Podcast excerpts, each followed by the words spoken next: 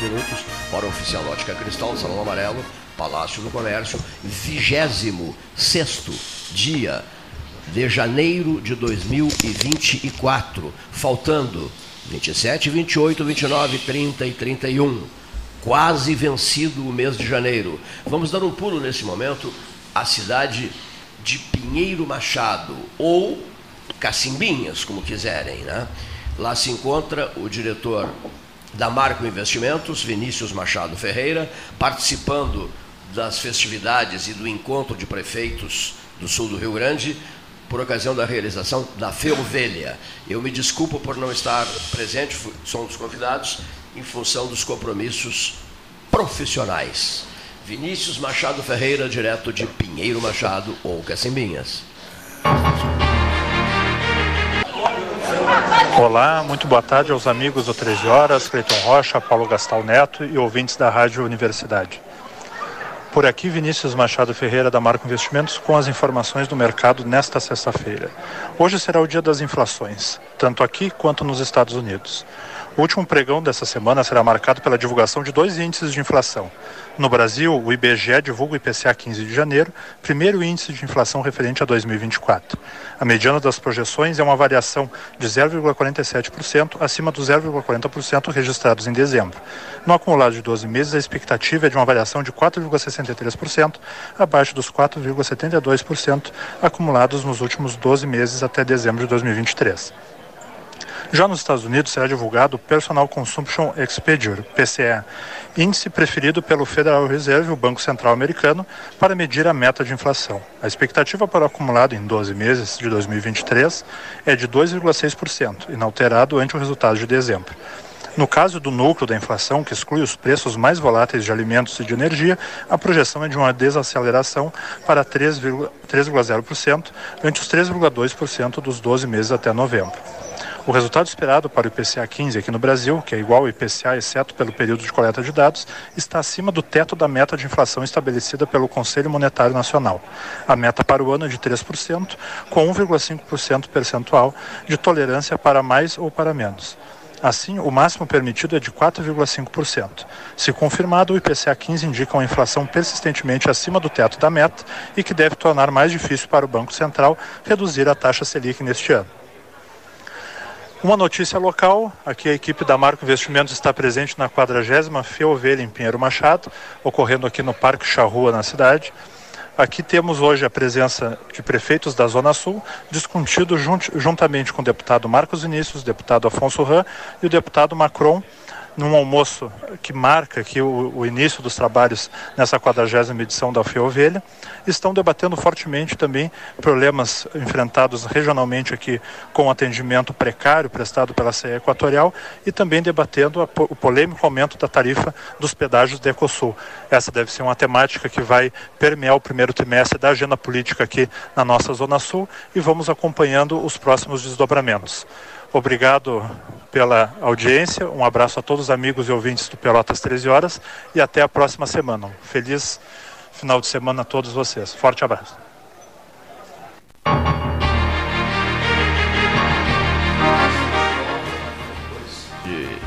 Como aí da Pinheiro Machado, 13, né, seu Gastão, de integração regional. Abertura daqui a pouco, às 2 da tarde, abertura oficial, a feira começou ontem e... será aberta daqui a pouco pelo Giovani Feltes, que é o secretário da Agricultura e Pecuária aqui do Rio Grande do Sul. E com a presença de prefeitos da Zona Sul. Aliás, os deputados federais gaúchos aqui da região também estão lá, né? Então é um evento... Veio a Pelota, o Giovani, participou de um 13 horas histórico e... prestou uma belíssima homenagem ao empresário Érico da Silva Ribeiro, depois jantou na casa do empresário Flávio Castro.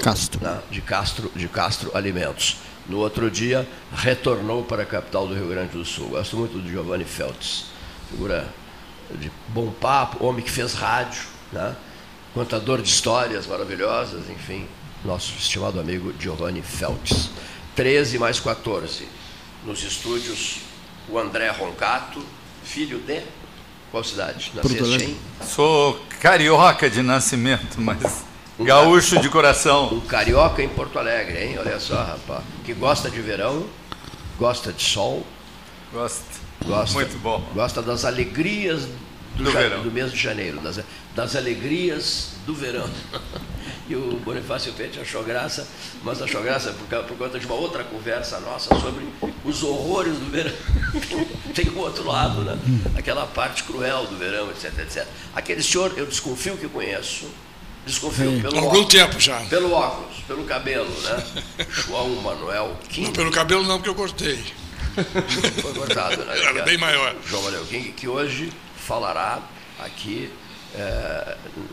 em mandarim. É isso? Não, prefiro inglês. Prefere inglês. Falou um pouquinho sobre o MAB. Mas estás estudando mandarim. Ainda não comecei. Mas vai começar. Não vai dar tempo, acho que tem outras coisas mais importantes. De tão complicado que é. Não vai dar tempo. O mandarim tá mil lá. Boa frase. Tá na moda aqui na região. É, já tem um... Principalmente ali lá de Candiota, Bagé. Eu comentei no programa passado que lá no MAB tem alunos já se interessando pelo mandarim para negociar com a China. Em Candiota. E o professor é brasileiro e mora na China, então as aulas são online diretamente da fonte. Fiquei sabendo que em Candiota o sujeito tem que escolher um time na China, tá? Torcer para um time chinês e é obrigado a falar mandarim em Candiota. Candiota é uma cidade chinesa hoje, no Rio Grande do Sul. Secretário Gilmar Bazanella, conhece Candiota? Conheço. Conhece Candiota. Candiota está saindo do chão, né? Grande Bagé. Faz parte da Grande Bagé?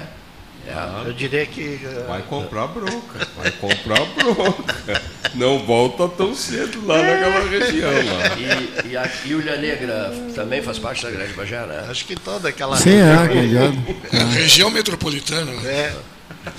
Eu recebi uma... Até passei para o Gastão, uma mensagem do Alceu Collares. De camiseta do Bagé. Camiseta do Bagé, que lembra o Pelotas, né? Ah. Com a camiseta do Bagé, sentado na sua tradicional poltrona lá em Porto Alegre, fazendo uma declaração de amor ao Bagé. Ao Grêmio Bagé. Ao Grêmio Bagé, que bacana. Aí termina, é uma fala, é uns 3 ou 4 minutos, e ele termina dizendo, né? Bagé, que é o melhor clube lá da região sul. Ele foi atleta do Bagé, né? Foi. Jogou. Ele diz na mensagem, no áudio, no vídeo. Saúde ao jogador, né? É. Grande Alceu de Deus Collares. Grande figura. Frequentador do 13. Eu tinha uma vontade, Cleiton. Esse neguinho que vendia laranjas lá na volta das residências em Ulha Negra. Jamais poderia pensar que um dia seria governador do Rio Grande. Lembra de nos dizer? Governador do Rio Grande do Sul. E um desejo eu tenho. Eu admiro uma barbaridade o professor Russomano Mozart. Eu tinha um desejo muito forte de um dia parar, sentar e conversar com ele. Não teve dúvida, nós organizamos um churrasco aqui no 8º andar, né? Nono andar, 8º andar. Organizamos um churrasco. Convidamos o Mozart, avisamos o Collares e ele veio. Foi um sábado. Ficaram das 11 da manhã às 5 da tarde conversando. Né? Foi bárbaro, né? Das 11 da manhã às 5 da tarde conversando. Alceu de Deus Collares e Mozart Vitor Russomano. Uma conversa, a gente, tudo que eles tinham curiosidade um em relação ao outro, eles tiveram a oportunidade de, nessa conversa, passar a limpo. E lá pelas 5 da tarde, toca o telefone celular. Como é que você guarda as datas? Eu vou explicar como é que eu guardo as datas. Toca o telefone celular e a voz me diz assim, morreu João Paulo II. Você lembra disso? 2 de abril de 2005 foi o sábado do churrasco para o Mozart Collares, porque foi na tarde em que morria em Roma o Papa João Paulo II, Karol Józef Wojtyła. Dito isso, esgotei o meu repertório para hoje. Gastão. Termina hoje o Festival Internacional Sesc de Música, 20h30, encerramento no Largo do Mercado, na Bazanella. Roncato, um evento da Fecomércio, Sesc, né, que marca o início praticamente do ano em Pelotas de todo, né, e marca também a movimentação da cidade, né, um janeiro que fica pulsando aí na atividade cultural. É verdade. acho que já começa a bater uma saudade da população em relação a tudo que foi apresentado nessas 2 semanas, né? E para todos os públicos e em todos os locais, né? E a gente estava falando do verão e da diminuição da circulação da população, né? Festival Internacional Sesc de Música trouxe consigo uma certa neutralidade nesse sentido, né? Boa parte dessa circulação de pessoas pela cidade tem muito a ver com um festival dúvida. Acontecendo em vários locais, né? Não. Acho que temos que nos encher de orgulho que Pelotas cedia um festival dessa grandeza, né? Com a qualidade, muito particularmente o sistema Fecomércio, né? Que representa comércio, bens e serviços, né? Tem essa entrega na nossa cidade, fortalecendo cada vez mais os setores que nós representamos. Roncato, satisfação recebê-lo. Muito obrigado, saudação à mesa, aos ouvintes.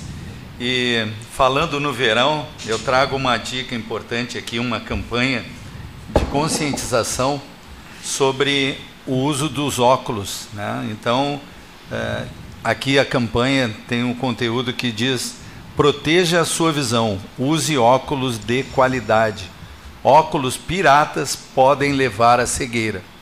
Então, isso é uma campanha do Sistema Fecomércio, com Sesc, Senac, o Sindiótica, em parceria com o Governo do Estado, através da Secretaria de Saúde, o Ministério Público do Rio Grande do Sul, o PROCON-RS, e a Associação dos Joalheiros também do Estado, onde nós estaremos nesse final de semana na Praia do Laranjal, levando esse conteúdo, né, blitzes, abordando os veranistas, entregando material de conscientização, alguns brindes também, e levando as pessoas a compreenderem o risco que as pessoas ocorre quando usam um óculos sem qualidade e se expõem no verão na beira da praia. Então, curtir o verão sim, mas com responsabilidade e prevenção. Sem comprometimento da visão, né? Eu frequento a Ótica Cristal, no calçadão da Andrade Neves, Joaquim Júlio, né? E ali eu sempre mando preparar o meu óculos. Mas não é só óculos de sombra, né? É óculos de grau também. No passado, quando nós íamos à praia, nós passávamos um bronzeador na pele para a pele ficar com um tom bronzeado. Sim. Isso mudou. As pessoas hoje passam um protetor solar quando se expõem ao sol. Isso. A mesma coisa nos nossos olhos. Nossos olhos são mais sensíveis que a nossa pele. Então, quando nos expusermos ao sol, é importante colocar, em qualquer idade, né, das crianças às pessoas de mais idade, colocar um óculos de sol que tenha os filtros adequados para prevenir a questão da saúde visual. E existem óculos de grau que também têm a proteção, né? Tem uma camada ultravioleta que impede os raios nocivos de agredirem, né, os nossos olhos. Olha só, importante isso, né? Importante isso, né? A gente vê o calçadão lotado de bancas vendendo óculos. Óculos de tudo que é tipo. Isso é mais grave ainda, porque a Ótica Cristal é uma empresa comprometida com a saúde dos seus clientes, então vende produtos de qualidade, sofre uma concorrência desleal de um produto que é lixo, né, que é um lixo, que é um produto que vai trazer graves riscos à saúde de quem utilizar aquilo, e é pior do que não usar. Porque quando a gente usa um óculos de sol, ele faz uma sombrinha para os olhos.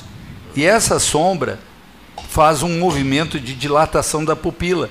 Então, usando um óculos sem filtro, a pupila dilata e amplia, né, a quantidade de raios nocivos nos nossos olhos, né, na nossa...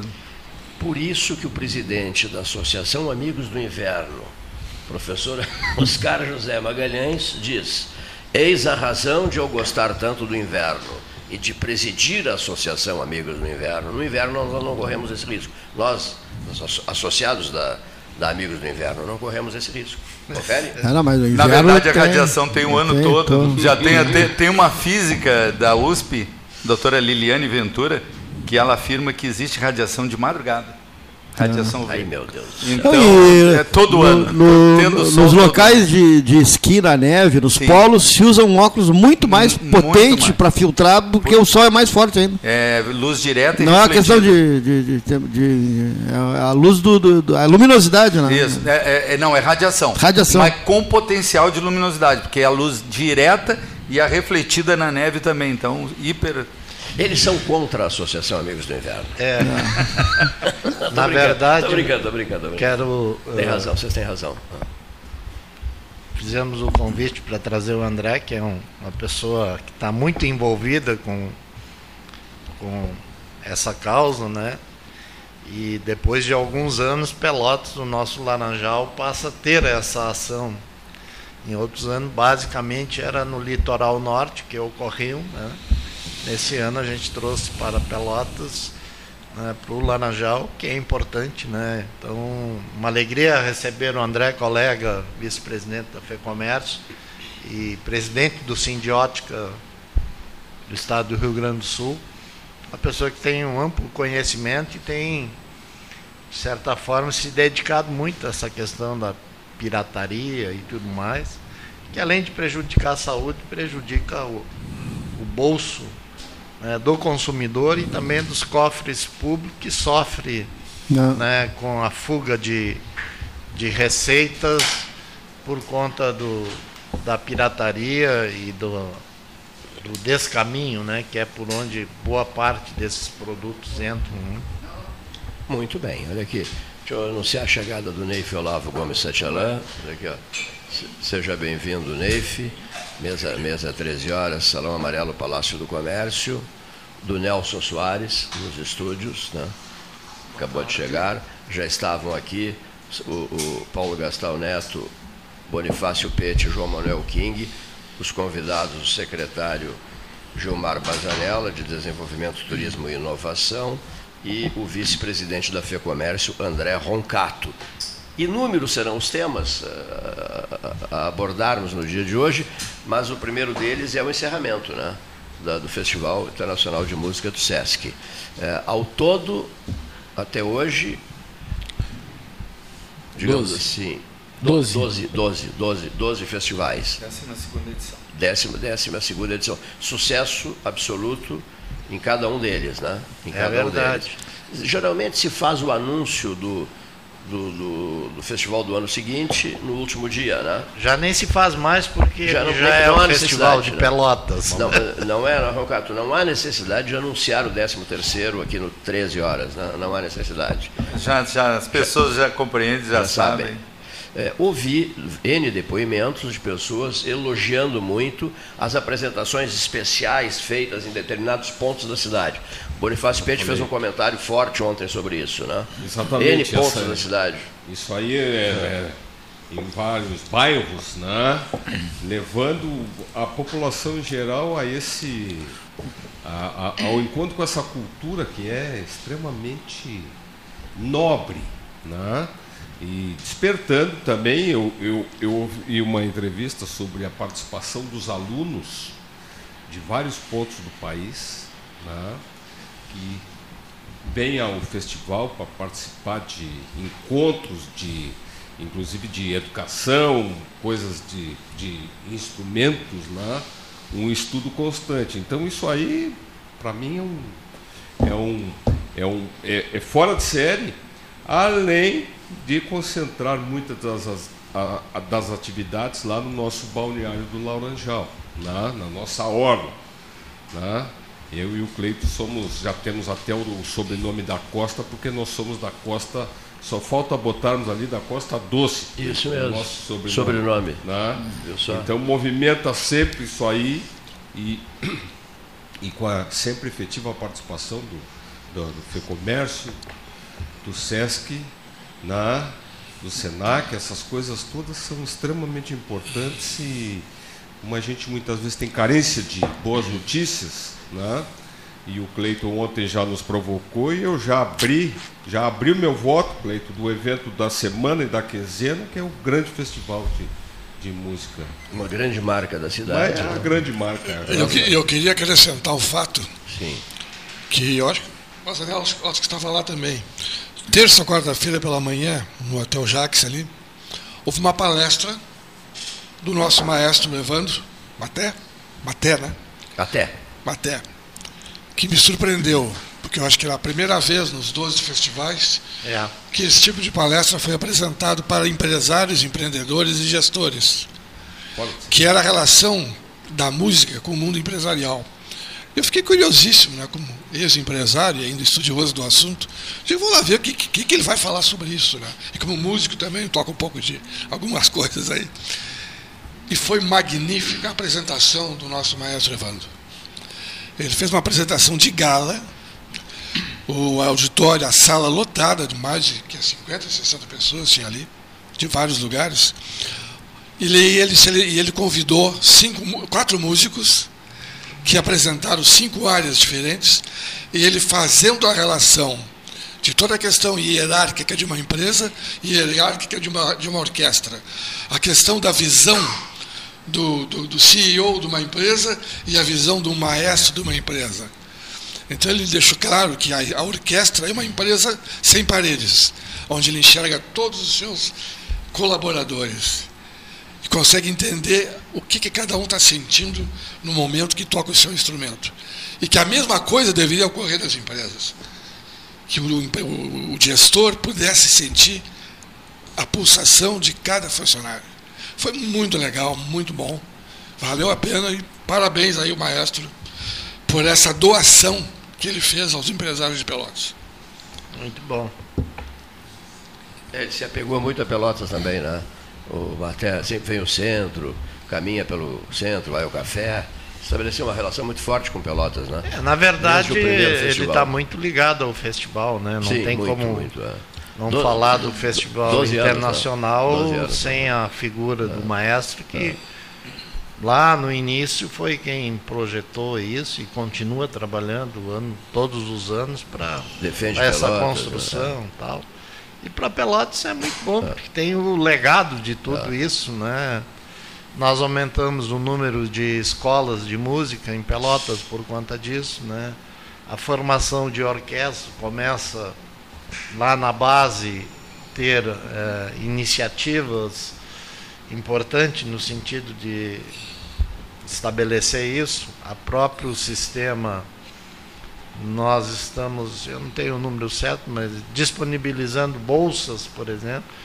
Nós, o aluno que participa desse conjunto da orquestra tem uma bolsa, se cumprir todos os requisitos de participação do ensino curricular e mais a participação efetiva na formação musical. Tudo isso são legados que eventos dessa grandeza deixam para a cidade, né? E também não é diferente, por exemplo, para o sistema produtivo, né? A gente observa que, principalmente o setor de bares, de restaurante e hospedagem, os que mais se apropriam disso e criam produtos a partir desse evento são os que mais estão tendo resultados econômicos, exatamente por conta dessa criatividade, né? Que bom, eu acho que isso é uma evolução e precisa evoluir muito mais, né? Todo o processo civilizatório está totalmente imbricado com a música. Com a arte em geral, mas a música em particular, né? Todos, né? E a gente pode acompanhar as diferentes fases da evolução humana, né? Com a própria música, né? Não só como a arte pura e simples, mas como comunicação, como, né? Uma série de eventos e circunstâncias, sempre a música é. E Pelotas particularmente, sempre foi muito grande nisso, né? Então, com esse festival, ressurgiram situações que, lamentavelmente, em outras épocas meio que esmoreceram, né? Mas parece que isso vem avançando e progredindo e crescendo de uma forma positiva, né? Então, para a cidade, isso é fundamental. A cidade respirou música, né? Respirou música. Porque as pessoas dizem assim, eu sou um dos que diz, né? Pô, eu não entendo nada de música, né? Nada, eu não consigo cantar nem o parabéns a você, que se eu vou cantar o parabéns a você, o pessoal já me agarra, me amarra e bota num canto, entende? Mas eu gosto de música, gosto de ouvir música, entende? Tem músicas que eu reconheço em qualquer momento, né? Até batendo com o dedo. Mas a grande maioria não, porque uma coisa é o ouvido não educado, né? Mas mesmo pessoas assim, como eu, que tem as dificuldades nessa área musical, entende? Mesmo, gostam disso, né?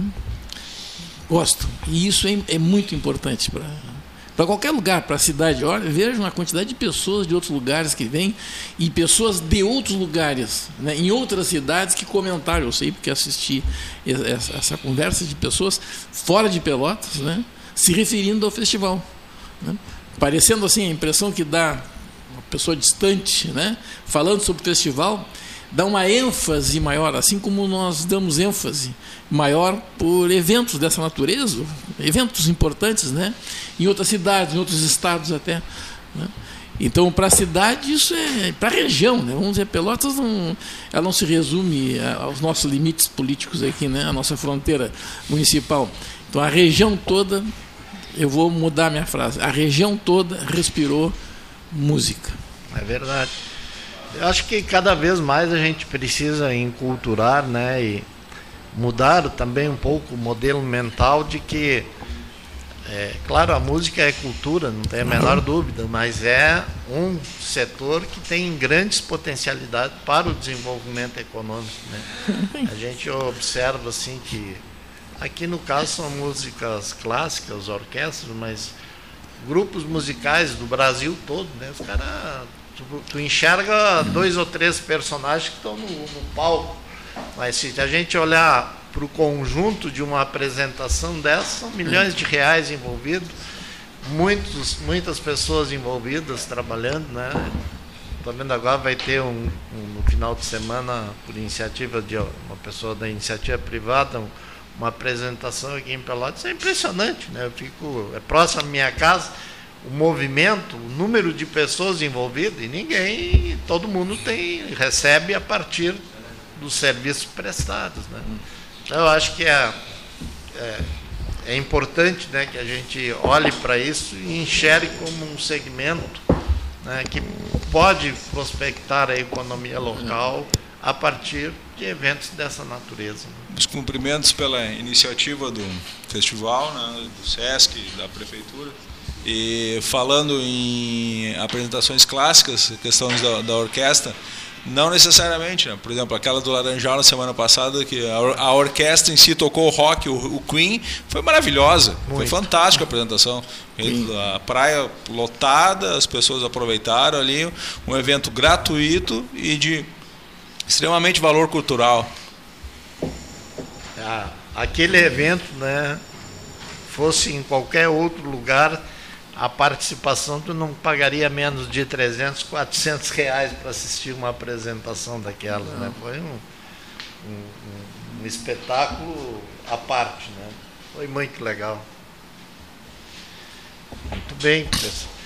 Uma das contribuições que o maestro apresentou nessa palestra, e o Neif vai poder apreciar melhor essa sugestão, Neif, que no momento em que conseguirmos tempo integral nas escolas, que esse tempo segundo, vamos chamar assim, seja muito aplicado à música, pelo impacto que representa na formação e no caráter dos alunos. Então, ele falou na música, falou nas línguas estrangeiras e outras atividades que ainda estão perdidas por aí e que não são devidamente adequadas nas escolas, né? Mas a música principalmente. E eu, como arranhador de alguns instrumentos, cada vez que eu me entrego a um instrumento, eu esqueço o resto. Realmente aquilo me dá um prazer, me dá uma tranquilidade, um relaxamento, que qualquer problema que esteja acontecendo fica para depois. Tamanha a importância e o impacto que a música traz nas pessoas. Então, realmente, eu até estava comentando hoje de manhã, uma coisa interessante. Eu tive um amigo que já faleceu, infelizmente, e quando eu fui ao velório dele em Rio Grande, eu entrei no velório, tinha uma música tocando, Frank Sinatra tocando All the Way. Eu digo, ué, será que algum carro passou aqui, um carro de som, alguém numa vizinhança? E não era, era no velório desse meu amigo. Aí eu entrei e falei com a filha dele, por que esta música? O pai pediu que quando ele falecesse, que durante o velório inteiro ficasse tocando o Frank Sinatra. Também. Interessante, né? Eu quero fazer uma provocação para o André, porque a gente falou da questão da visão só, mas amanhã tem outros serviços que serão entregues pelo Sesc nessa ação que a gente vai ter sábado e domingo no Laranjal. Gostaria que tu pudesse explorar um pouco mais o tema, André, e também convidar as pessoas, não só as que estarão lá pelo Laranjal, outras pessoas que desejarem acessar esse serviço, que é de forma gratuita, não, mas sem custo para o consumidor, seria bom que tu... Obrigado, Baz. Mas eu quero aproveitar também e registrar aqui o carinho e a admiração, que muitas vezes a gente não faz juízo de uma prata da casa, né, a importância e a grandeza dos líderes. Mas o Bazanella é um grande líder, uma pessoa que tem contribuído muito dentro do sistema Fecomércio, uma liderança que se destaca. Eu tenho certeza que além de Pelotas, mas que com uma contribuição para todo o Estado. Mas dentro da provocação do Bazanella, amanhã das 8 às 13 horas, no sábado e no domingo também das 8 às 13 horas, nós teremos na casa do Sesc, ali no Laranjal, o Passaporte da Saúde. Então, ali no Passaporte da Saúde, nós teremos teste de visão, teremos exame de glicose, marcação, constatação da pressão arterial, que mais pessoal da Odonto também. Então, todas as áreas de saúde do Sesc, vamos estar ali com atendimento, com distribuição de material educativo, e essa campanha que eu comentei aqui da saúde visual vai estar ali também. Então, é uma oportunidade interessante, as pessoas que se interessarem e quiserem participar, está aberto para todos, e é uma, como o Bazanella sinalizou, nós, desde a abertura pós-pandemia, estamos retornando a Pelotas, ao Laranjal, mas estivemos há 2 semanas na Praia de Torres e foi um sucesso. As pessoas participam, se interessam e saem com seu check-upzinho ali, né, pequeno, mas com a sua saúde já monitorada. Eu quero só colaborar no sentido, né? Estou aqui representando também a secretaria. A nossa casa de praia, lá do Laranjal, é do município de Pelotas, em parceria com o sistema Fecomércio através do Sesc, que por vezes passa desapercebido, né? E acho que é importante a gente valorizar as boas ações. Aquilo é uma iniciativa do município, junto com o Sesc, um contrato, e o Sesc é que presta os serviços que, se o município fosse realizar, tivesse custos maiores. Então, mas é preciso reconhecer a participação do município nessas ações que acontecem lá.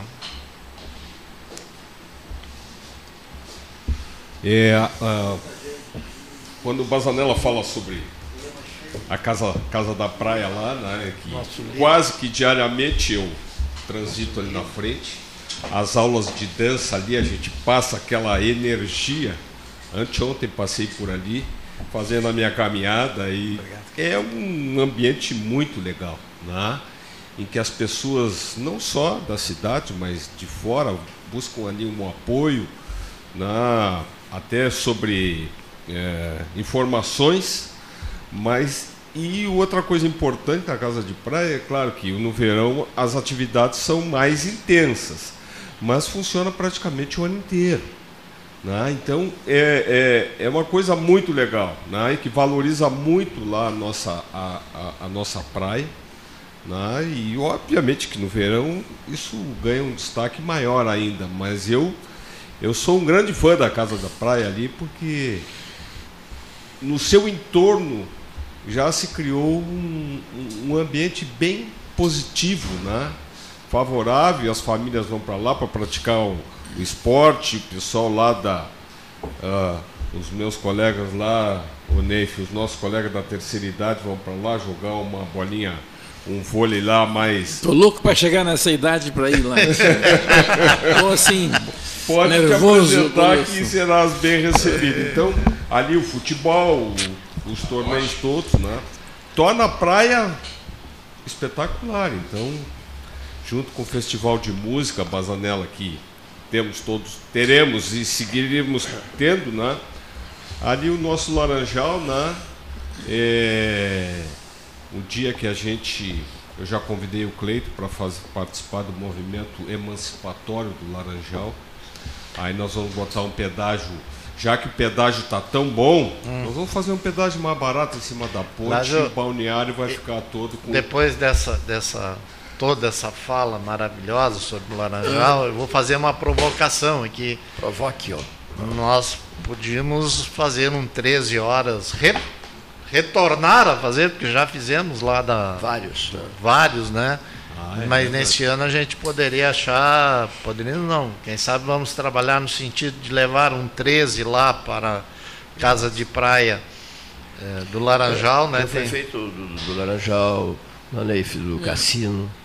Isso. Que fez Cassino 13 horas também, né? Sim. Durante um tempo a gente fazia lá da sede do Cindy Lojas, lembra? Isso mesmo, no encerramento do festival tal. Que o presidente sempre anunciava. Exatamente. O festival seguinte, o ano seguinte. Com comes e bebes. Com comes e bebes, isso mesmo, muito bem.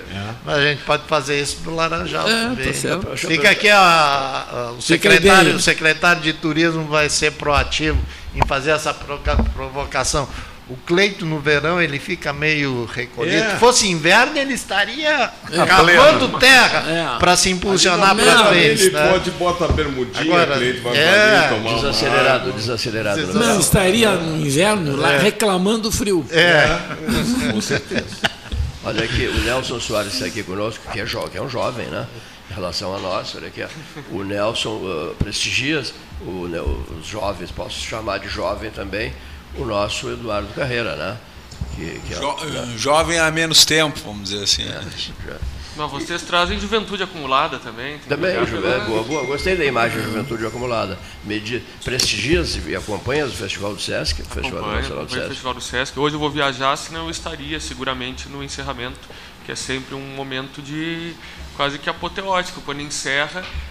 Se fica com aquele gosto de quero mais para a edição seguinte, né? A cerimônia é belíssima de encerramento, né? Sim, lembro quando não era ainda fixo em Pelotas, porque ele se tornou fixo em Pelotas, mas no início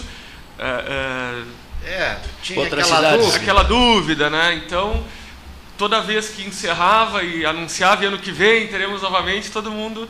E agora ficou algo bem interessante. Ontem eu fui jantar ali no Mercado Público com alguns amigos que estavam de Porto Alegre e acaba que tu encontra pessoas de todos os lugares do país, né, ou com um violãozinho, ou com o seu equipamento, que estava tocando em tal lugar, aí depois toca na praça, e depois porque tem várias manifestações culturais. E aí depois a gente pro hotel, a gente veio aqui para comer alguma coisa, a gente começa a conversar e a música, né?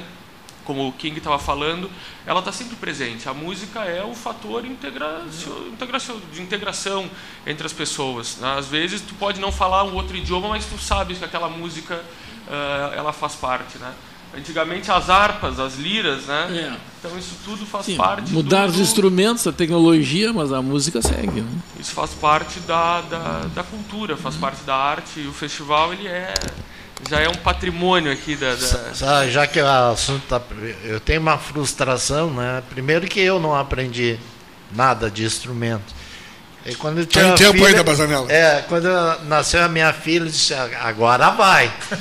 E eu fui trabalhando, e botei em escola e tal, mas não rodou. Aí um dia ela fez a pergunta que ela...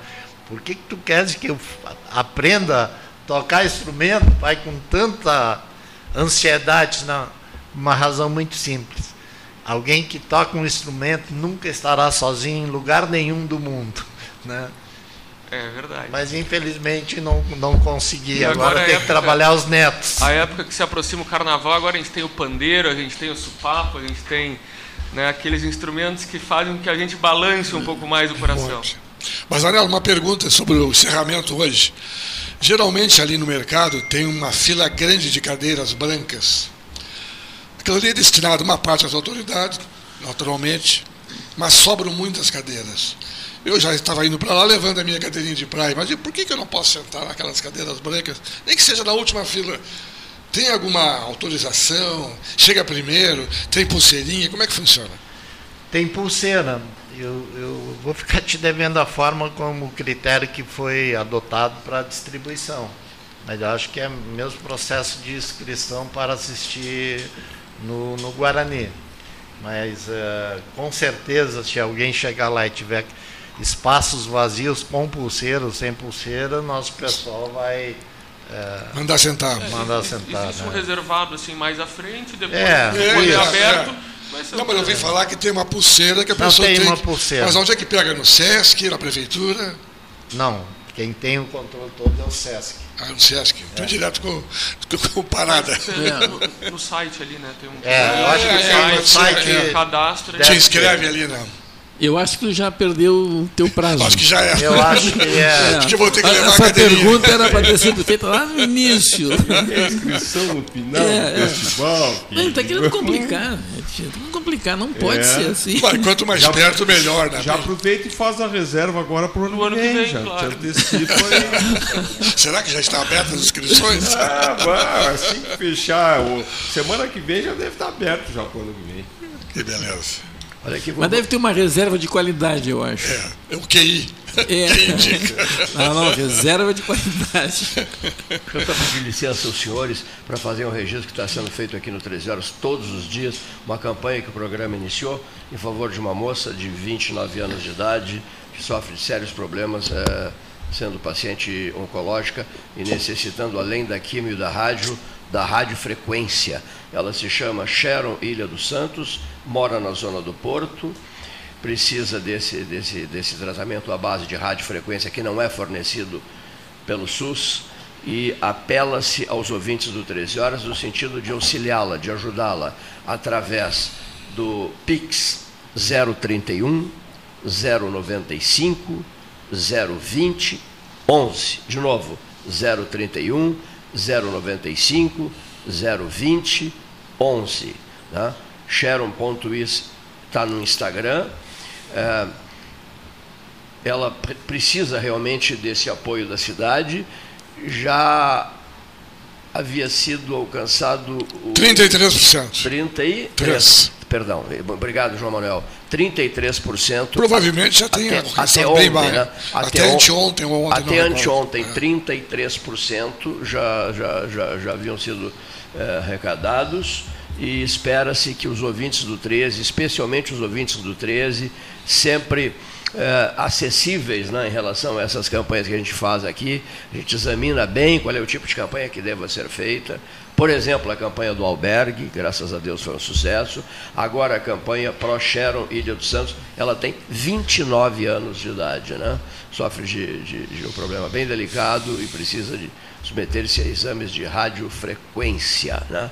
Não é exames, aplicações, né? de radiofrequência. Já o fez em relação à químio, já o fez em relação à radioterapia, né? Então, fica esse pedido aqui aos ouvintes do 13. Estou com uma vontade danada de anunciar nos próximos dias, também dizer, olha, janeiro foi marcado pelo sucesso absoluto de uma campanha para uma moça de 29 anos. Eu quero passar o ano inteiro dizendo isso. O mês de janeiro foi marcado pela solução desse problema. 33% já resolvidos, precisamos essa diferença, através do PIX 031 095 020 11. Esse microfone do 13 Horas, por exemplo, bem antes da história do 13, surgiu a campanha 12 Horas Beneficentes, né, no ano de 1970. 12 horas de microfone na praça pública, da manhã à noite, da primeira hora da manhã até o anoitecer, microfone ligado o tempo todo, históricas campanhas que foram feitas em Pelotas entre 1970 e 1986. Eram 12 horas de microfone. Vinha o pessoal todo de Porto Alegre, amigos meus, Rui, meu Deus, turma toda, Rui Ostra, Canorberto, todos vinham para... Iam para o Palanque, eu digo, vocês vão para lá trabalhar, não pensem que vocês vão para lá participar de churrasco à noite e tal, vocês vão passar o dia inteiro falando no microfone. E isso, uma coisa que a gente sempre recorda quando eu reencontro qualquer um deles, eles sempre lembram, e as 12 horas, Cleito, né? As nossas famosas 12 horas, né? Então eu carrego essa, digamos assim, essa lembrança, o Neif e eu, Paulo Gastão Neto, a mãe dele foi envolvidíssima na campanha 12 Horas Beneficentes, a Norma Stone Gastal, criamos a campanha, e depois trabalhamos muito para a Santa Casa. Então há essa, digamos assim, não é, Neif? Há essa origem, há esse histórico, a esse alicerce, a palavra certa é essa, era o alicerce 12 Horas Beneficentes. E hoje, ela não existe mais, essa campanha, hoje a gente faz do 13 horas o endereço para movimentos necessários na cidade de Pelotas. Por favor, eu quero fazer esse anúncio, prometo, em fevereiro fazer esse anúncio. Sharon Ilha dos Santos conseguiu o seu tratamento, graças a Deus. Não dá para dizer isso ainda, né? Vai depender da sua participação no 031 095 020 11, que é um PIX. Dito isso, recolho-me. A palavra fica com vossas excelências.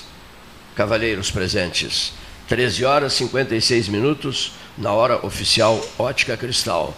Vive-se uma sexta-feira, o derradeiro 13 horas desta semana. O derradeiro da semana. Olha, levei um susto agora. Da semana. Interessante essa frase, né? O derradeiro 13 horas. Um dia será. Mas hoje é da semana, né? Da semana. A parte boa de tudo isso é que faz 20 anos que tu está dizendo um dia será.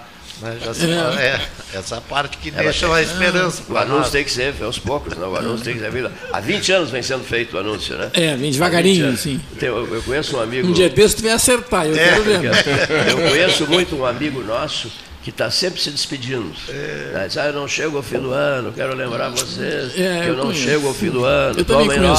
Mas eu estou muito feliz ontem e hoje, porque depois de um bom tempo não participando... Não aparecia, é verdade. Eu vejo que cada vez tem mais pessoas aqui participando e renovando. Então, casa cheia. Tu está mais longe, o 13 está mais longe dessa tua visão. Tem uma lista de espera. Tem uma lista de espera. Janeiro marcado por casa cheia, todo mês de janeiro. É um mês difícil, né? É realmente um mês difícil, né? Tem menos gente na cidade. Inquestionavelmente. Fevereiro também, né? Janeiro e fevereiro são meses difíceis, né? Muito difícil.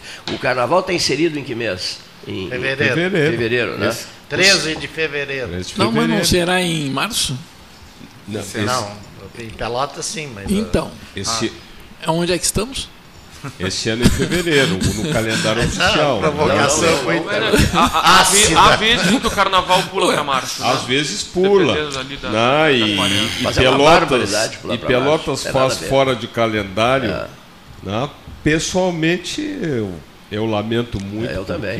Não tem nada a ver. Não, mas... Qual é a explicação, Bazanella, para o carnaval sem março? Um bom assunto. Sabe que eu escuto essa pergunta? Secretário. Essa pergunta me vem toda hora. Por quê?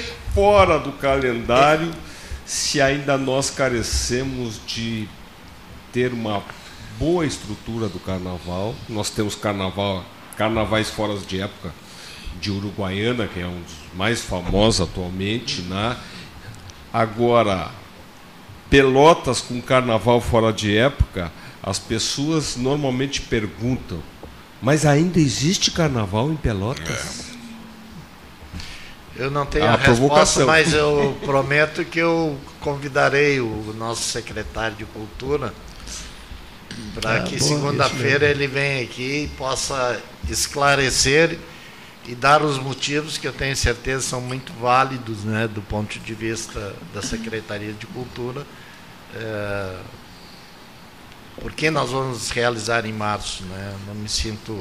Muito embora tenha participado, mas vamos trazer ele aqui para... Por que março, né? Por que março? Porque a maior parte dos... Tem a ver, há tempos atrás, né, é que nós tínhamos uma fuga muito grande de pessoas para outras regiões, né? E em março a gente tinha condições de captar mais pessoas para participar. E tem um pouco a ver nesse sentido, né? E outra coisa, é fora de época, mas o carnaval tem tido uma descentralização muito grande, né? Hoje, quase todos os bairros de Pelotas têm blocos que desfilam, né? Depois tem o carnaval oficial com o desfile das escolas de samba. O que eu vejo no Laranjal mesmo, o pessoal está se organizando para fazer o carnaval no dia do carnaval. No dia 3... E vai acontecer. No dia 3 vai ter já um desfile lá da... E no dia 4 também. Exatamente. Arroio Grande, por exemplo, tem dado um show à parte em matéria de carnaval, né? No período certo, né? Arroio Grande, Jaguarão. Jaguarão, isso mesmo. Também. São Lourenço. E São Lourenço na nossa região aqui, são... viraram os carnavais famosos da Zona Sul. Né? Agora, também, aí a gente tem que olhar um pouco assim, né? Claro que nós tivemos um carnaval muito maior, com escolas de samba muito mais estruturadas que a gente tem hoje. Tudo isso é realidade, né? Mas a gente também tem que olhar que houve uma modificação da população. Por exemplo, quando a gente diz que a Jaguarão chama público, São Lourenço chama público, é verdade, é uma verdade absoluta, só tem a ver com uma questão comportamental também. Os jovens, por exemplo, de Pelotas, têm mais interesse em participar da mesma atividade que tivesse em Pelotas ou em Jaguarão, ele iria para Jaguarão por vários motivos que a juventude permite raciocinar desse jeito. São Lourenço, idem. E como nós temos a cidade com maior população, é evidente que vai muita gente de Pelotas para essas regiões, diferente, por exemplo, de que nós trazemos pessoas de São Lourenço. Com certeza virão pessoas de São Lourenço, com certeza virão pessoas de Jaguarão, mas em números menores, porque a população é menor. Mas né? é diferente, Bazanella, me permite assim um contraponto, porque já participei do Carnaval de Jaguarão e outras cidades, né? A primeira questão relativa ao Carnaval de Pelotas, claro, a gente atribui muitas coisas, essas responsabilidades ao poder público, né? Mas, na realidade, nos falta há muitos anos uma maior organização, né? Qualquer um de nós aqui na mesa que temos boas noções de eventos, e recentemente falamos aí do evento que se encerra hoje e que eu tenho certeza que a partir de amanhã já começa a organização do próximo, né? Um carnaval em Pelotas e qualquer outra cidade teria que ter uma organização de no mínimo um ano. Nós não temos um local adequado em Pelotas, né? Nos falta esse local. Os últimos carnavais têm sido lá no Porto, né? Mas, por exemplo... vai ser no Porto de novo. Vai ser no Porto de novo. No momento em que, em fevereiro, já temos as aulas da Universidade Federal, né? Eu tenho meu escritório lá naquela região, então eu acompanho muito também esse movimento. A gente vê a dificuldade agora parece que tem mais uma entidade de carnaval que foi criada, mobilizando o pessoal. Agora, essa falta de planejamento em anos anteriores, a queixa é normal. Mas não temos patrocinador. 2, 3 meses antes de um evento, ninguém consegue organizar alguma coisa mínima considerável, né? Então, nos falta uma série de coisas. No entanto, os outros lugares já estão anunciando seu carnaval. Tem uma bela participação popular nesses. Esse é o ponto alto do carnaval, de pelo menos essas 3 cidades, é a participação popular na ordeira. E aqui em Pelotas, eu sei, converso com muita gente dos bairros, né? Por isso que tem tido os carnavais nos bairros de uma maneira mais crescente, porque o pessoal quer o pessoal quer festejar, quer pular. Né? E aí, né, tem essa questão do voltada por ser mais popular, mais espetáculo, essa coisa toda, mas essas três cidades se organizaram de uma maneira muito correta. Né? Desde cedo, São Lourenço, se não me engano, o carnaval de rua lá começa às 2 horas da tarde. Né? Como era aqui em Pelotas antigamente. Né? Como era aqui antigamente. Então eu não sou especialista no assunto, mas tem uma coisa bem diferente, por exemplo, que acontece em São Lourenço e Jaguarão. O carnaval que a gente chama lá, basicamente, Jaguarão particularmente, são os trios elétricos que eles colocam lá e o povo atrás. Não tem nada a ver com isso que nós estamos falando de desfile, de escola de organização. E São Lourenço também está um pouco nessa linha. Bazanella, é isso que eu gostaria de falar. O carnaval é uma festa popular, entende? E querer fazer com que as pessoas nessa festa cumpram regras, como esses desfiles de escola de samba, aquela coisinha toda, né?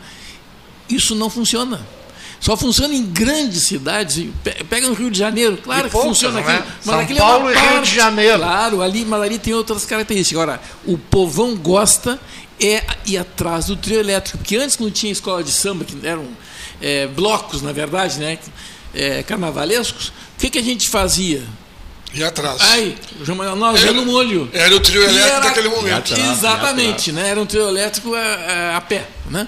Então a gente ia, aquela turma na 15, era aquela coisa toda, e as pessoas levavam a sua cadeira, botavam lá para assistir, deixavam amarrada, ninguém pegava também, né? E funcionava. Quando ele deixou de ser uma coisa popular, entende? Matou o carnaval. Faz mesmo o carnaval com esses blocos carnavalescos, todos que temos aí, todos, entende? Ó, vocês é que vão, é com vocês os negócios. Nós vamos até se dar, em vez de dar dinheiro para a escola de samba, né, somente, vamos dar para vocês. Eles fazem o carnaval durante 3 dias, as pessoas vão cair pelas calçadas de cansado. Entende? Eu vejo ali no Laranjal, é assim, né? E olha o que junta de gente, é impressionante, né? Sim, custeado e agora pelas camisetas que eles vendem. Né? Sim, também. O que eu observo, que o modelo de negócio mudou. Né? Perfeito.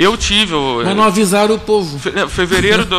Vou dar um exemplo. Assim, em fevereiro do ano passado eu fui na Marquês de Sapucaí, eu fui lá no Rio de Janeiro, é um evento incrível, fantástico, fui para assistir, não sou nenhum apaixonado por carnaval, né, mas acompanho, me convidaram para ir, fui. É um teatro de rua. É um teatro. Né? Aquilo é a forma que a gente vê o carnaval na televisão, né, mas não é a forma como se vive o carnaval nas cidades pequenas. E quando eu digo cidades pequenas, estou falando aqui 30, 40, 50 mil habitantes, e que com mais os 5, 10, 15 mil que vão, a cidade, ela... O restaurante funciona melhor, o hotel funciona melhor, a pousada funciona melhor, o Airbnb funciona melhor, sim, o cidadão coloca ali mais 2, 3 mil no bolso naquele mês e aí tu consegue girar a economia. Em Pelotas, o que eu vejo é que a gente tem os blocos, a escola do grupo especial, a escola mirim, o bloco burlesco, a banda carnavalesca, então... É diferente quando tu vai para Jaguarão, quando tu vai para São Lourenço. São Lourenço, lá tem o Ziriguidum, tu paga, não sei, R$250, tu compra um abadá, aí tu coloca 5 mil pessoas comprando o abadá, tu entra lá e aí tu pode beber isso ou aquilo. Então é diferente. É um beijo maldito que tem aqui. É algo que não é para tu assistires a escola passar e ter aquisitação, que nota ela vai tirar de comissão de frente, que nota ela vai tirar de paciência. Claro. Tu fazes a, tu és parte do... Tu é o protagonista. Tu é o protagonista. Rio de Janeiro, fora a Marquês de Sapucaí, que é esse show internacional... Mas é famoso também pelos carnavais de bairro, claro, as bandas, lá, banda do Simpatia, Leblon, Paz e Amor, banda de Ipanema, a participação do pessoal lá. E é isso, eu não estou fazendo crítica nenhuma até às próprias entidades de carnaval daqui de Pelotas, mas o que a gente vê na população é exatamente isso. Eles anseiam por participar, por estar atrás do bloco. E o ano passado mesmo eu acompanhei alguns... de passagem, assim, alguns bairros, assim, sucesso total, o pessoal... Festas e outra coisa, Bazanella, essa festa nos bairros, isso cedo da tarde. cedo da tarde, os desfiles aqui em Pelotas, quando tem os desfiles das escolas, as pessoas atravessam a noite inteira, a madrugada, para ver um desfile. Não, né?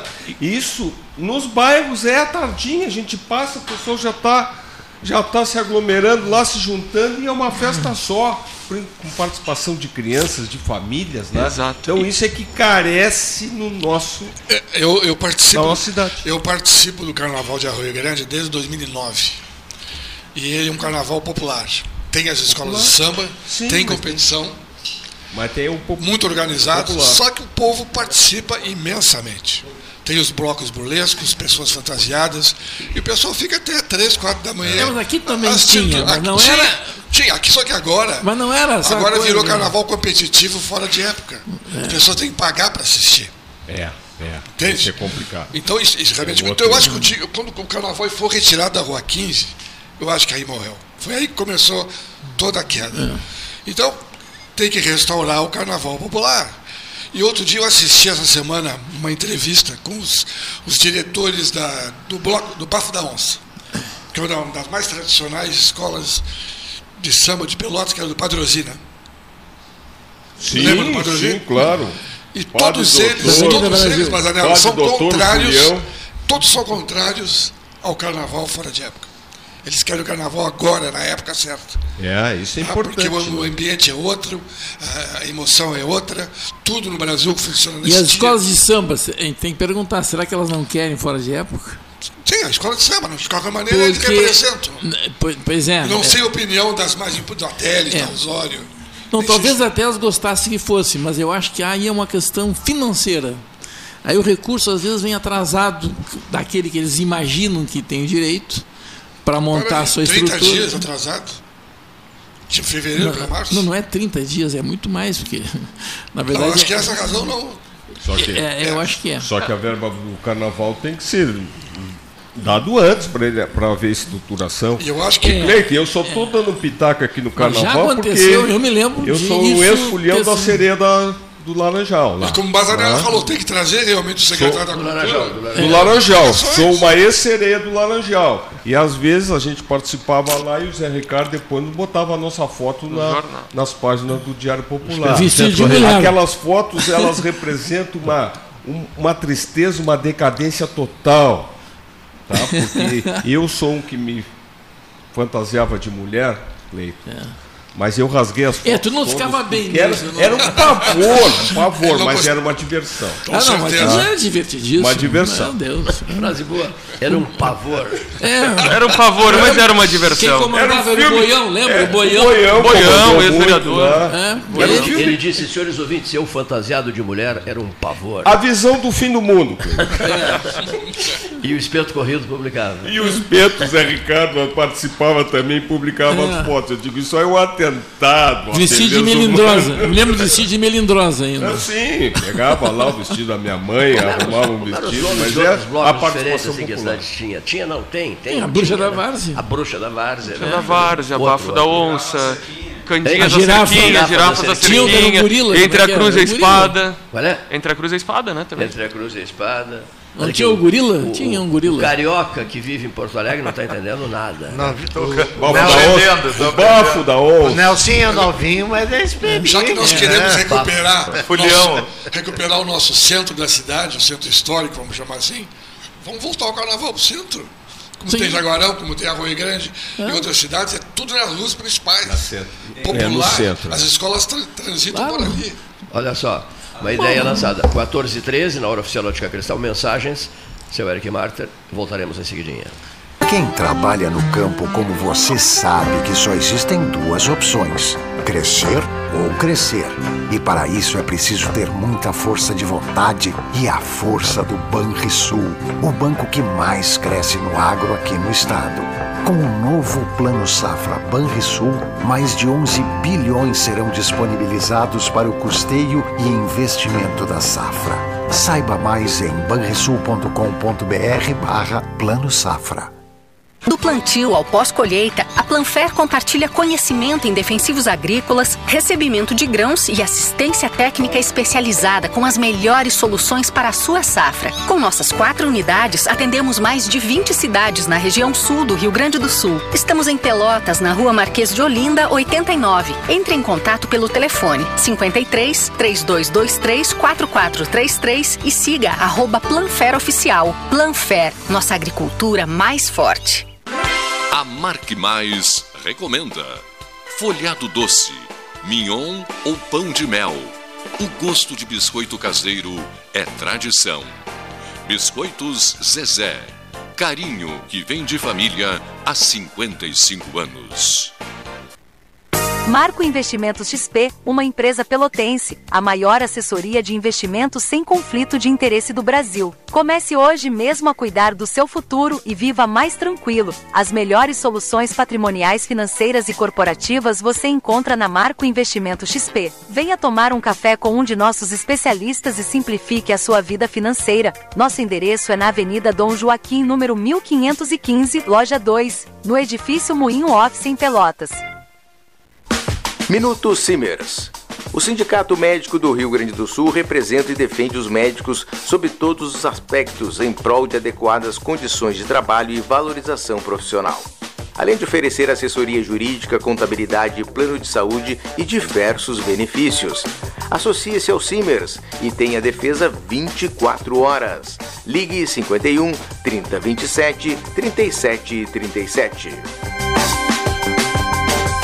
Sabia que seu IPTU ativa uma Pelotas melhor? É com ele que investimos na pavimentação e iluminação de ruas e avenidas, na renovação dos espaços públicos e na construção de uma cidade mais eficiente e acolhedora. Possibilita também superarmos os obstáculos nos momentos mais difíceis, como após as chuvas dos últimos tempos. Acompanhe os prazos de pagamento e os descontos no site pelotas.rs.gov.br/fazenda. Prefeitura de Pelotas. IPTU em dia, cidade em harmonia. Nas estradas administradas pela Ecosul, você está protegido 24 horas. Precisando de apoio, é só ligar 0800 724 1066, que também é WhatsApp. O Centro de Controle Operacional agilizará o seu atendimento. E se quiser reabastecer as energias, já sabe, os postos de serviço de atendimento ao usuário estão à sua disposição, oferecendo conforto e segurança em pontos estratégicos das rodovias 24 horas por dia. É só chegar. Ecosul, sempre perto de você. Cinto de segurança no banco de trás? Acho desconfortável. Não uso. Geralmente o trajeto é rapidinho, né? Cinto no banco de trás? Ah, eu não quero amassar minha roupa, não. Pare de usar desculpas. Use o cinto de segurança também no banco de trás. Ele salva vidas e é obrigatório. Detran e Governo do Rio Grande do Sul. O futuro nos une. Quer comprar, vender ou alugar? A Imobiliária Pelota é a parceira ideal para a realização dos seus desejos. Opções inovadoras de atendimento a qualquer hora e em qualquer lugar. WhatsApp, visita remota, tour virtual, contrato digital e outras ferramentas seguras e práticas para você fechar negócio sem precisar sair de casa. Na Imobiliária Pelota, os sonhos não param. Acesse www.pelotaimoveis.com.br. WhatsApp 991 11 7432. Gás Marrinhas. Teleentrega pelos fones 981 47 93 29 e 3228 24 28. Gás Marrinhas entrega em toda a cidade, inclusive domingos e feriados. Faltou gás? Chame Gás Marrinhas 981 47 93 29. Desbravar novos mares está cada vez mais fácil com a Polvo Internet. 400 mega por R$ 69,90 nos 3 primeiros meses e instalação gratuita. Chama no Whats 3199-4000 e vem navegar com a gente. Venha conhecer o Riviera Condomínio Clube em Pelotas. O loteamento conta com mais de 40 ambientes. O empreendimento tem piscina térmica, spa, quadras de tênis, cinema, espaço fitness e restaurante. São mais de 137 mil metros quadrados de área verde e uma infraestrutura completa para a sua família.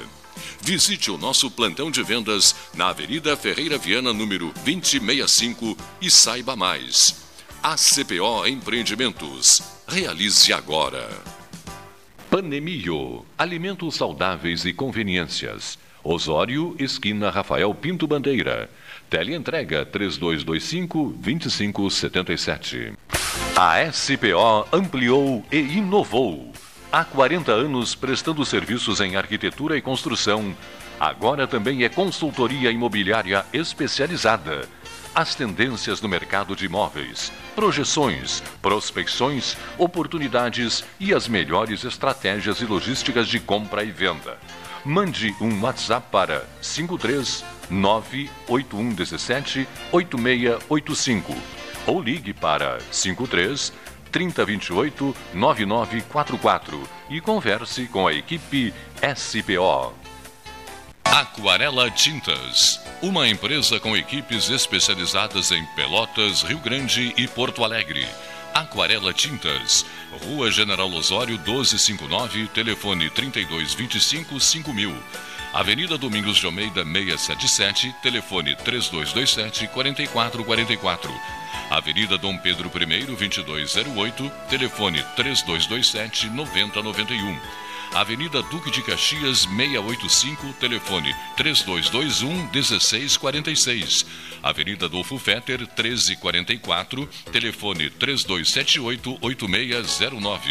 Trabalhamos com as principais marcas do mercado, Coral e Souvenir, Aquarela Tintas. Ferragem Sanches, Barros Cassal 16, Areal. Fone 3228-4188. De segunda a sábado, das 8 às 12 e das 13h30 às 18h30. Material hidráulico, material elétrico, tintas, vernizes, tinners, máquinas serra mármore, furadeiras, cimento cola e ferragem em geral. Ferragem Sanches, Barros Cassal 16, Areal. Unimed Pelotas. O melhor plano de saúde, com urgência e emergência 24 horas. Genovese Vinhos, delicateces, produtos de marca, a qualidade de sempre. Ligue 3225-7775, Doutor Amarante 526. Visite a sua Genovese Vinhos.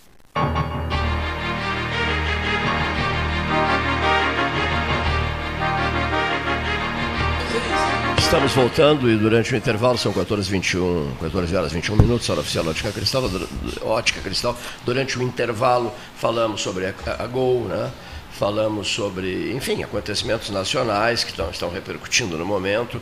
Por isso que as pessoas dizem, o melhor é o intervalo, né? É. E no intervalo o pessoal se solta, bem, né? Que começa nisso, telefonemas querendo saber da gente, né? O caso da Marielle mesmo, queriam saber. Eu não sei bem o que aconteceu, acho que ninguém sabe certo, né? Então, uma coisa meio confusa, mas parece que não deu na parede o negócio lá. E, não era o que diziam? Não era o que diziam, entende? Mas a gente fica vendo porque, o que está acontecendo, né? Porque está longe. A gente está longe, né? A gente está muito longe. Então, não se sabe, mas parece que é um pouco diferente da expectativa, né? Aquelas cartazes, quem matou Marielle, agora parece que não estão querendo muito, não sei. Isso aí nós temos que esperar, né? Afinal de contas, a gente é apenas um observador aqui. A gente, né? Distante. Distante. Como disse o Francisco, no dia que foi eleito, aquele 13/3/2013, eu venho lá do fim do mundo. Nós, de certa forma, né? Também estamos no fim do mundo, né? Sim. Estamos, né? Não. Se Buenos Aires é o fim do mundo. Se o Papa disse que veio do fim do mundo. Quem somos nós para não endossar, né? Quem somos nós para discordar, né? Do Santíssimo Padre. E a gente discorda dele, depois lá o homem lá em cima aí, dá um jeito na gente. Né? Bom, um outro assunto é a Gol, a companhia aérea Gol, né? Objetivamente, o Bonifácio estava desenvolvendo uma. Eles entraram com um pedido de recuperação judicial nos Estados Unidos. Mas é muito delicada a situação do Gol, né, Bonifácio? A Gol já vem com a situação Inclusive aqui no Brasil, né, uma série de dificuldades. Nós já tivemos outras empresas aqui do Brasil, da América do Sul, pedindo a Latam, por exemplo. Pois é, a Latam já há algum tempo. Né? E também a gente tem que considerar que parte desse problema da Gol também está relacionado à pandemia. Né? A gente sempre estudou e viu e sabe que os reflexos da pandemia na economia ainda vão... Alguns especialistas falavam em 10 anos para poder recuperar o estrago todo, se fosse possível. Então, também são dívidas que as empresas assumiram. Né? E como eu digo, na pandemia, grosseiramente falando, era alguém que vinha de bicicleta e botaram um ferro nas rodas e o mundo... Parou. Né? A Gol também já vinha. Capotou. Já vinha sofrendo esses problemas, além da família Constantino lá, alguns problemas lá em Brasília, lá onde se originou a empresa, né? Mas é claro que preocupa, porque a gente tem um voo que é um sucesso aqui na Pelota São Paulo por essa empresa, mas a gente espera que não tenha reflexos, né? Ao contrário do rombo, da quebra das lojas americanas, que é aqui no Brasil, fecharam, principalmente no estado de São Paulo, várias empresas fecharam, sobretudo os pequenos fornecedores, e também algumas lojas já foram fechadas pelo Brasil afora, né? Diminuindo a geração de emprego. Isso é uma coisa preocupante. E, de certa forma, também, às vezes, isso a gente às vezes não torna isso muito público, mas nos locais que tem as lojas americanas, às vezes é uma concorrência um pouco predatória com os demais comércios. Sim. Né? As causas das americanas a gente sabe muito pouco e talvez a gente nunca vai saber. Olha aqui, o sinal da RU via internet é perfeito, pegando perfeitamente aqui na estrada. É o Vinícius Machado Ferreira, da Marco Investimentos, dizendo que o grupo que se encontra em Piratini... Em Pirana, Cleito, só um pouquinho. Pinheiro Machado. O grupo que se encontra em Pinheiro Machado, na Feovelha, né? Eles estão na escuta do 13 Horas, estão mandando um abraço a todos da bancada, cobrando o seu Cleiton por que ele não veio. O seu Cleiton não foi porque está diante de um microfone, né? Infelizmente, né? Mas a mesa 13 foi representada pela Marco Investimentos, o Vinícius Machado Ferreira, que é diretor da Marco, e a turma toda já estão retornando. Diz que foi uma beleza a reunião de Pinheiro Machado, seguida de um churrasco de cordeiro, né? Em Cacimbinhas. Não foi Pinheiro Machado, foi em Cacimbinhas, né, Neif? Foi em Cacimbinhas.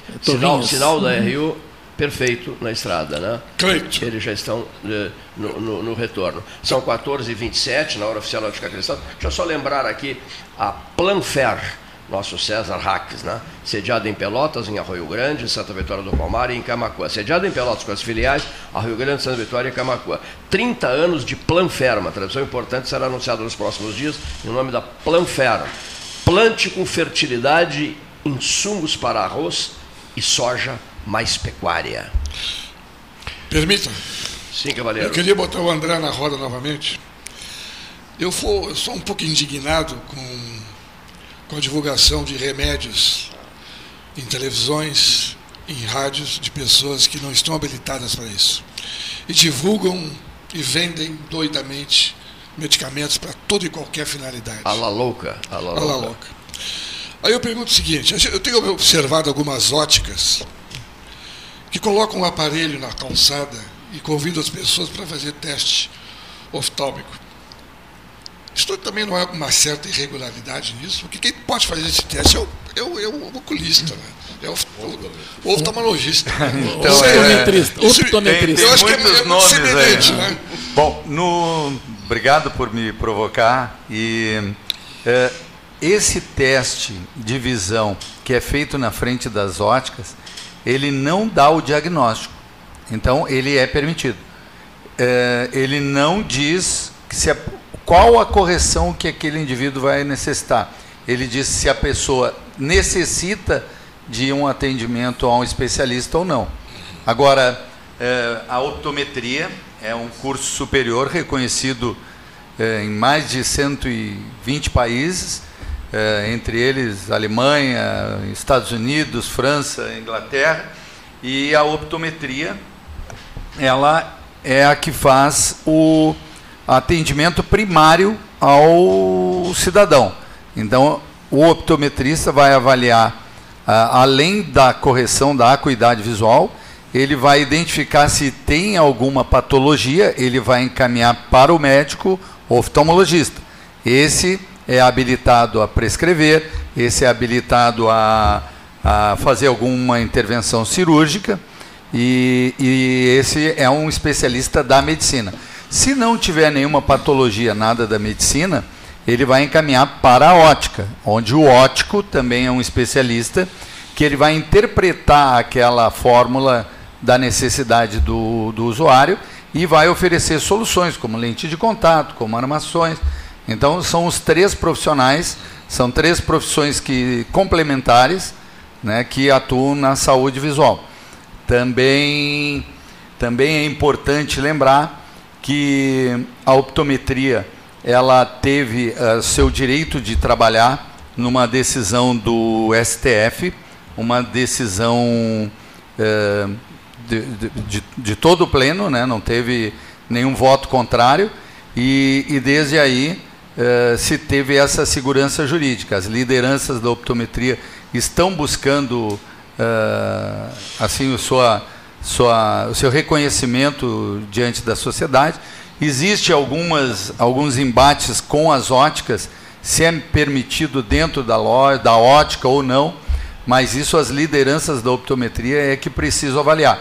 Nós entendemos, né, nós como eu coordeno a Câmara Brasileira de Ótica na Confederação Nacional do Comércio, e a nossa posição é que, por ser uma atividade de saúde, que ela deva estar longe do ambiente comercial para não configurar aquela venda casada, né? Então, que ele tenha o seu gabinete, o seu ambiente separado, e depois o consumidor vai buscar a sua solução onde ele se sentir mais... O André Roncato virou-se para o... Vou fantasiar aqui. Virou-se para o Bazanella e disse assim, meu Deus... Como é solene a coisa aqui, cheio de formalidades. Eu deveria ter vindo de terno e gravata. Eles são formais demais. Não, Cleiton, eu estou encantado aqui, estou muito feliz, estou aprendendo, curtindo muito. Descontração total.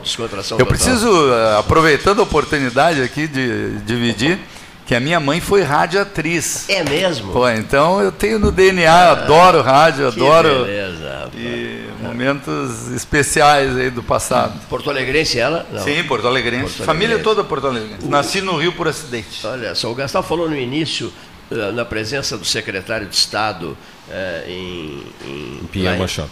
Lá em Pinheiro Machado, né? Do secretário, nosso amigo, secretário da Agricultura. Feltes. O Giovani Feltes, né? Que é um grande amigo nosso, e o Giovani também já fez rádio, sabe, né?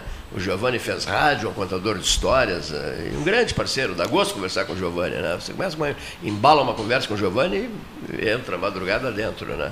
Mas, a radioatriz que eu conheci da Gaúcha era Marisa Fernanda. Ah, daí eu não... Como era o nome da Erci Bianchessi. Tempo das novelas no rádio. Erci Bianchessi, mas ela está com 92 aninhos, então foi na juventude, sim. Mas ela participou do concurso e... Mas é da época da Marisa Fernanda, deve estar conhecendo. Imagino que sim. Um amigo meu, querido, inesquecível, grande amigo, Cândido Norberto dos Santos, né? Foi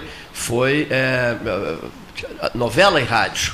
Ele era ator de novela e rádio. Mas ela também, radioatriz de novela e rádio. Exatamente isso. E ele brilhou, o Cândido brilhou como radioator. Né? Maravilha. No tempo que nem se pensava. Bom, nem TV. Não havia TV, né? Sim, não, e as pessoas ouviam e imaginavam a figura, né? E quando aquela novela de Gente Nasceram, aqui na... Acho que a Cultura, que tinha um teatro ali, né? Isso, na 7 de setembro. 7 de setembro ali. Então veio o pessoal todo, fazia novela, né? E aí aparece o cara que fazia a voz do Albertinho Limonta, que era o... Pá, quando olharam o cara, foi aquela horror, desilusão do sujeito. Ela deve ter contracenado com o Salimem Júnior, que era o mocinho da época nas novelas. Fazer uma provocação para o Neif. Tem algum questionamento mais, porque nós vamos precisar sair, depois tu vai dizer que nós fugimos e tal. Eu só queria... Tem algum questionamento? Não, de maneira nenhuma. Vocês assim são perfeitos, não tem problema nenhum. Eu tenho, professor. Não, então é ele que tem. Eu tenho. Agora me lembrei do assunto, e mais dirigido ao Bazanella. Esses dias a imprensa local divulgou a dificuldade e parece que até a impossibilidade de uma implantação de uma empresa aqui para fazer a cremação de animais, de pequenos animais. O que que tem de verdade nisso aí? Passou pela tua secretaria? Não. Se passou, tá, se ocorreu, tá pela SQA. Mas eu teria conhecimento, não. Saiu, o que dizem é que não há legislação, não sei o que não. Isso não é verdade. Há uma legislação para cremação. Se existe para pessoas, para animais não deve ser muito diferente, né? Mas eu também não sei. Vamos chamar assim os futuros empreendedores, só vi, saiu inclusive. Mas a gente não tem cremação de animais aqui em Pelotas? Diário Popular. Não, eles levam a empresa. Eles levam embora só na faculdade veterinária lá. Num outro local. Faz as biópsias, necrópsias e queima. Eu achei que tivesse, porque tem esse serviço, daí eles buscam. Tem esse serviço, mas saiu no Diário Popular que os empreendedores estavam com dificuldade de poder, mas não foram mais voltados assim à questão dos alvarás. Né? Então, por isso a minha pergunta, a minha provocação. Antes que tu te retire da sala, vou ter que me informar. Se tu vai retirar sem responder, aí eu vou falar. Deveria saber. Né? Aí eu vou falar. Eu lembro que a manchete era...